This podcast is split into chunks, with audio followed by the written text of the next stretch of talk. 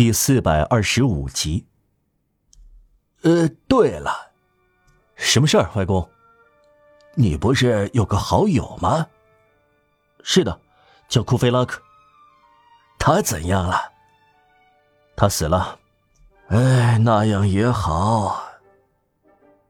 他坐在他们旁边，让科赛特坐下，把他们两双手捏在自己皱巴巴的老手中。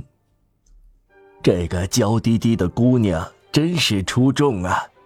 这个科赛特真是一个杰作。她是个娇小的姑娘，又是个高贵的妇人，她只能当男爵夫人，这是纡尊降贵了。她生来是侯爵夫人。他却看中了您，孩子们，你们要相信这是现实。相爱吧，就是要如痴如醉。爱情啊，这是人干的蠢事，又是天主的智慧。相爱吧，不过，他突然神色黯然的补充说：“多么不幸啊！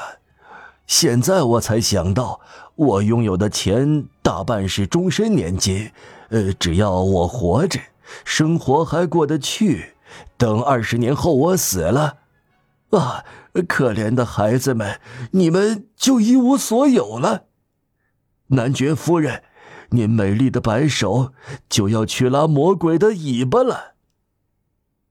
这时，响起一个庄重而平静的声音。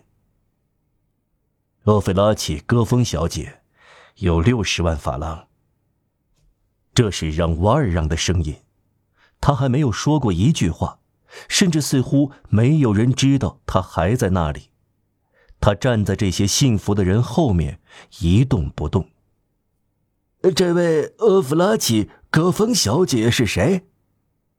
外公惊奇的问。是我。科赛特回答。六十万法郎。吉尔诺曼先生应了一句：“可能少一万四五千法郎。”让瓦尔让说。他把吉尔诺曼姨妈当做一本书的那只小包放在桌上，让瓦尔让亲自打开小包。